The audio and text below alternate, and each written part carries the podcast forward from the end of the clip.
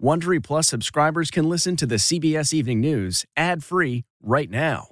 Join Wondery Plus in the Wondery app or on Apple Podcasts. This spring, if you'd rather spend time enjoying your lawn instead of trying to keep it alive, there's good news. TruGreen is the easiest and most affordable way to get a beautiful lawn. All you have to do is water and mow, and they'll do the rest. Weed control, fertilization, aeration, and even some things you might not even think of. They'll do all of it, while you can do literally anything else. With TruGreen, you can have your lawn looking as good as a putting green. That's not hyperbole. TruGreen is the official lawn care treatment provider of the PGA Tour. TruGreen offers a satisfaction guarantee, and they have a verified best price promise, which guarantees you the lowest price with no compromise on quality. You do you. Let TruGreen do your lawn care. Visit trugreen.com to get the best lawn at the best price with the best people guaranteed. Sound the gifting panic alarm. We've all been there. You need to find the perfect gift. You have absolutely zero ideas and you don't know where to start. Relax. Now you can use gift mode on Etsy. Gift mode takes the stress out of gifting so you can find the perfect item for anyone and any occasion. Just answer a few short questions about who you're shopping for and what they like, and Gift Mode gives you curated gift ideas based on hundreds of personas. Imagine pages of artisan espresso mugs for the coffee connoisseur in your life, or for the pickleballer, customized paddle covers in every shade imaginable. Etsy's got you covered. Need to find the perfect gift? Don't panic. Try gift mode on Etsy now. Good evening, and thank you for joining us. We're going to begin with breaking news. Former President Trump's lawyers wrapped up their impeachment defense tonight, telling senators the 45th president did not incite a mob of angry supporters to attack the U.S. Capitol on January 6th. In what felt at times like an attempt to rewrite history, Donald Trump's lawyers argued instead that their client had only advocated for peaceful protests and repeatedly condemned violence throughout his time in office. They also showed selectively edited clips of Democrats, including House managers, using the word fight in speeches and television interviews, saying their words were no different than Mr. Trump's call for his supporters to fight like hell the morning of the Capitol assault. And while they were given 16 hours to make their case, they rested after just three and the Senate is moving on to the next phase of Mr. Trump's second impeachment trial, with senators submitting questions to both sides, signaling the trial could be over as soon as this weekend. Tonight, there's also some breaking news coming in from the CDC new guidance about how to get tens of millions of American children back to school. So we've got a lot of new reporting for you tonight. Our team is standing by to cover it all. CBS's Chris Van Cleave is going to lead for our coverage from the Capitol. Good evening, Chris. Good evening, Norah. House Democrats used 11 hours to argue their case. The Trump team barely three hours to defend the former president. They attacked Democrats, sometimes relied on falsehoods as they attempted to create an alternative narrative where Mr. Trump bore no blame or responsibility for the violence that happened here on January 6th. Rejecting Democratic claims Mr. Trump incited the riot with his rhetoric on January 6th. We fight like hell. His attorneys used Democrats' own words about fighting as cover for Mr. Trump's remarks. And we're going to be in for the fight of our lives. This is the fight of our life. The fight of their lives. Suddenly, the word fight is off limits? Spare us the hypocrisy and false indignation. Trump attorney Michael van der Veen, who last year sued Mr. Trump for voter suppression, went on the attack. This case, unfortunately, is about political hatred. It has become very clear that the House Democrats hate Donald Trump. Going back repeatedly to a selectively edited montage of Democrats' comments, Mr. Trump's lawyers tried to link them to violent images from last summer's Black Lives Matter protests. But those were in response to African Americans killed by police. Mr. Trump's language at the rally, they argued, was protected First Amendment speech, and his impeachment an unconstitutional sham. It is constitutional cancel culture. Knowing the 45th president was watching in Florida, his legal team declared he did not incite the attack on the Capitol, arguing it was pre planned, and made no mention of Mr. Trump spending months claiming a rigged election and teasing a wild day on January 6th. There was no insurrection. During this evening's question and answer period, Mr. Trump's team was unable to answer questions from Republicans about when the president learned of the violence at the Capitol and his actions to stop it. There's been absolutely no investigation into that. House Democrats offered this. Those are the questions that we have as well. And the reason this question keeps coming up is because the answer is nothing. His lawyers pointed to tweets from that afternoon where Mr. Trump called for peace. The first two messages the president sent via Twitter once the incursion of the Capitol began were stay peaceful. But that ignores this tweet sent 14 minutes earlier, taking aim at his own vice president just after he was evacuated off the Senate floor. With 17 Republicans needed to convict Mr. Trump, few have signaled they will. I think the uh, president's lawyers blew the House manager case out of the water. They legally eviscerated them. President Biden said he had not spoken to any Republicans about how they might vote. I'm just anxious to see whether uh, what my Republican friends do when they stand up. Senators submitted questions on cards like this. One of them was asking the Trump team if the president knew that Vice President Pence was in danger. They said he didn't, and that appears to not be true. We have heard from a Republican senator that he was on the phone with the former president and said Mike Pence had been evacuated from the Senate floor. Another question that was submitted Do the Trump team believe Mr. Trump lost the election? They said that question was irrelevant. Norah? Chris Van Cleave, thank you. Let's bring in CBS's Nancy Cordes now. All right, Nancy, that question and answer portion of the trial has concluded. What did we learn from it? Well, first off, we learned how some Senate Republicans are likely to vote. Senator Tim Scott of South Carolina, for example, as part of his question, described this proceeding as a, quote, political show trial.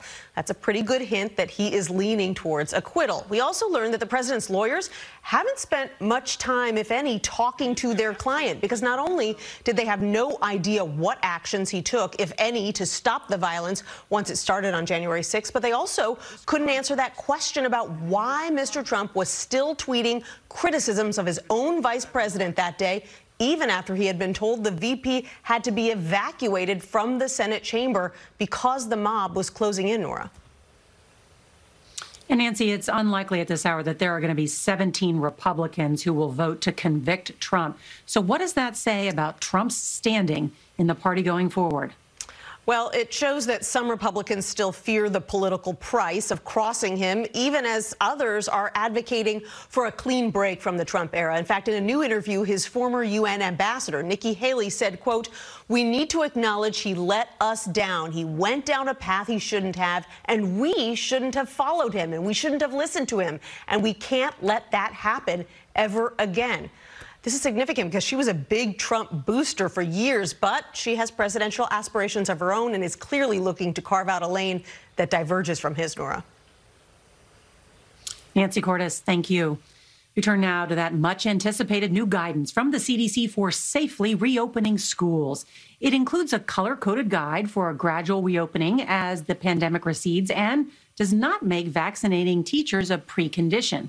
We get more now on the plan from CBS's Meg Oliver.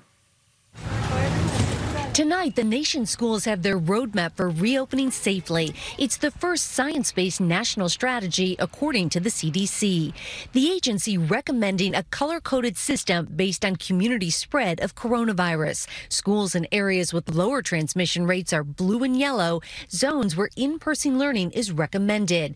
Red zones are high transmission areas with the most restrictions. Elementary schools can remain open, while middle and high schools are recommended to go hybrid or virtual virtual only. This is on top of safety mitigation strategies, including wearing masks, social distancing, cleaning, and contact tracing. Today is a day of hope. Randi Weingarten, president of the nation's most powerful teachers union, says it's welcome news after months of teacher protests across the country. It's going to take that kind of trust and collaboration um, as a touchstone, as a key to convincing people but it has to start with a roadmap of safety. I miss being able to see their faces. But some still aren't convinced, like pre K teacher Adrienne Jones, who refuses to return to her Philadelphia elementary school until there are more safeguards. I want to see a report that tells me that the buildings are safe to return with the ventilation, making sure that all of the other precautionary measures are in place. Roughly 20 million children have no access to in person learning at public schools nationwide, and concerns over mental health are growing. So, do you trust the school district? I do not. Maya McGeethy has one child in a Philadelphia public school. She doesn't trust the district. Do you want to send your child back into school in person? I want to, but not with the given current state of things with the pandemic and the uncertainty of our ventilation systems. Other parents told us they're encouraged by the news and want to send their kids back in person. These guidelines come as school districts like here in Philadelphia remain in a heated debate over reopening. One major sticking point, upgrading ventilation systems. The CDC said today that they suggest opening doors and windows and using fans, and that upgrading ventilation systems is not a priority for reopening. Norah? An interesting point, Meg Oliver. Thank you. Today, President Biden met with some of the governors and mayors who've been pleading for more doses of COVID vaccines. The president told them he hopes to get 300 million Americans vaccinated by the end of July. CBS's Weijia Jiang reports tonight from the White House.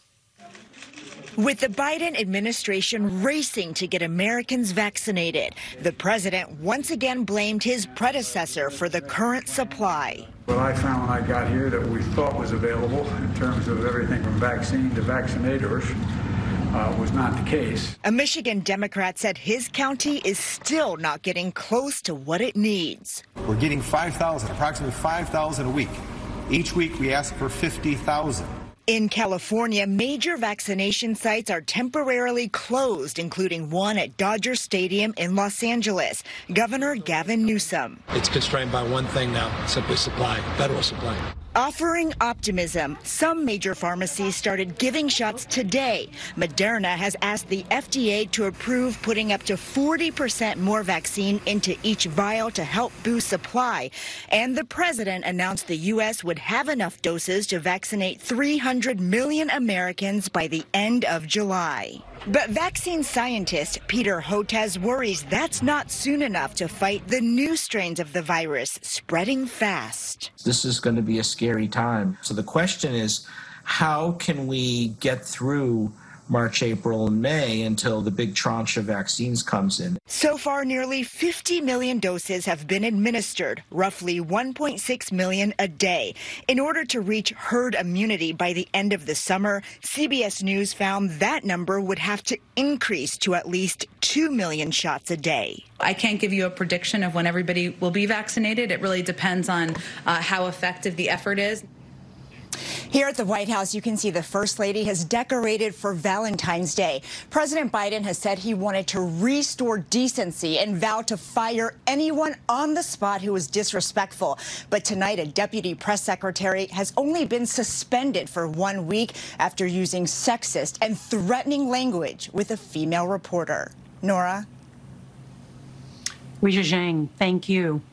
Tonight, there are bipartisan calls for an investigation into New York Governor Andrew Cuomo after his top aide admitted to Democratic lawmakers that the Cuomo administration intentionally underreported the state's COVID death toll in nursing homes. In recent weeks, a court order and the state's attorney general forced Cuomo's office to acknowledge that the death toll is nearly 15,000, thousands more than previously reported. The governor's aide said it was done out of fear that the Trump administration would use the numbers against Cuomo. Well, tonight, a coast to coast storm is threatening more than 150 million Americans. Much of the nation is bracing for teeth chattering temperatures up to 40 degrees below normal. Let's get the forecast now from CBS's Lonnie Quinn. Good evening, Lonnie. Good evening, Norah. Yeah, there's that one storm you're talking about in the Pacific Northwest, but there's a lot of storms. If you look at the radar picture, I mean, I've got one, two, three, four storms all being pushed on this conveyor belt, which is the jet stream. And the jet stream is also, if you look at it on your map there, the jet stream is also funneling cold air way down south where that cold air should not be found. So let me show you how this is all going to progress. The first thing I want to start off with is that storm around the Pacific Northwest. We had near blizzard conditions today around the Columbia River Gorge. That storm pushes south. And as it goes through, say, the Wasatch Mountain and the Rocky Mountains, it's putting snow down. By Monday, it's into Texas. And look at the cold air associated with it. Houston is 9 degrees. Little Rock, Arkansas is 1 degree, 7 below and in Carbondale. Then it pushes up into the northeast. Philadelphia, New York City, looks like you're getting a wintry mix. So who gets the big snow out of this? It looks like Oklahoma City. Could see a foot of snow. Houston, maybe even one to two inches of snow. And San Antonio, Texas, could pick up a two to three inch range. It's possible they end up, when this is all done, with more snow on the ground than Philadelphia, uh, which is reverse of what it should be. That's the latest, Norah. It's all yours. San Antonio, my hometown. Thank you, Lonnie Quinn. There you go. Tonight, a police officer from Warren, Ohio, and two bystanders are being hailed as heroes for pulling a man from a burning car. Dashcam video captured the crash. The officer found the man unconscious, cut his seatbelt, and pulled him out while his pants were on fire. And the year of the ox began today, but because of the pandemic, Lunar New Year celebrations have been cut way back, especially in China, where billions usually travel for the holiday. The Chinese government has urged people not to travel, with companies offering cash and coupons as incentives. And Taylor Swift fans woke up to a brand new song, sort of. That's a new recording of her 2008 hit Love Story. The singer is re recording her first six albums because she no longer owns the master recordings and wants to regain control of her songs. When you think of Valentine's Day, what comes to mind? Roses? Chocolate? How about binoculars? Here's CBS's Steve Hartman on the road. Scott Myers of Detroit, Michigan, and Carolyn Gagne of Windsor, Canada, are in one of the shortest long distance relationships in North America. We could literally wave at one another. Wave at her and she would see me. Scott and Carolyn have been dating a couple years. They used to see each other all the time. But when COVID closed all land border crossings to non essential travel, this mile wide waterway became an ocean. So, what does it take for you to see him? Here we go. Right. So I get in my car, drive four and a half hours to the airport in Toronto, got on an airplane, flew literally back to where I had started to surprise him at work. That's how much I love him. They've gotten together a few other times, but flights are expensive, so most of their visits are decidedly less intimate. Scott? I'm getting my binoculars out as we speak. This week, they came to the river at our request I see you! To show just how close but yet so far they are. My eyes are all watery. I know. I miss our normal. You know there are other fish in the Detroit River. So you're the 451st person, I believe, that's asked that question in the last year. Um, Scott is my person. Along our borders, there are thousands of couples like Carolyn and Scott, stranded on separate shores, waiting for land crossings to open. And I share their story tonight in hopes that their curse illuminates your blessing. To be stuck at home with the one you love on Valentine's Day sounds pretty perfect to them. And Carolyn says, well worth waiting for. We had a trip planned last March where Scott was going to ask me a very important question. What's your favorite color? Exactly. So I'm very much looking forward to Scott and I being able to finally travel where he can ask me in a very romantic manner what my favorite color is. And what will the answer be? Uh, yes and red. Steve Hartman, Can you blow me a kiss? CBS News, on the road. I'm waiting for your kiss to make it through immigration right now. We are all ready for this pandemic to be over. Stay with CBS News this weekend for the very latest as the Senate nears a verdict in former President Trump's second impeachment trial. Our coverage begins tomorrow at 10 a.m. Eastern Time, 7 Pacific. And that is tonight's edition of the CBS Evening News. I'm Norah O'Donnell in the nation's capital. Have a great weekend. We'll see you right back here Monday. Good night. If you like the CBS Evening News, you can listen early and ad-free right now by joining Wondery Plus in the Wondery app or on Apple Podcasts. Prime members can listen ad-free on Amazon Music. Before you go, tell us about yourself by filling out a short survey at wondery.com/survey. Get one of the most successful broadcasts in television history on your schedule with the 60 Minutes Podcast. Hard hitting investigative reports, news, and culture maker interviews, and in depth profiles are waiting for you in every episode. Listen to 60 Minutes ad free on Wondery Plus.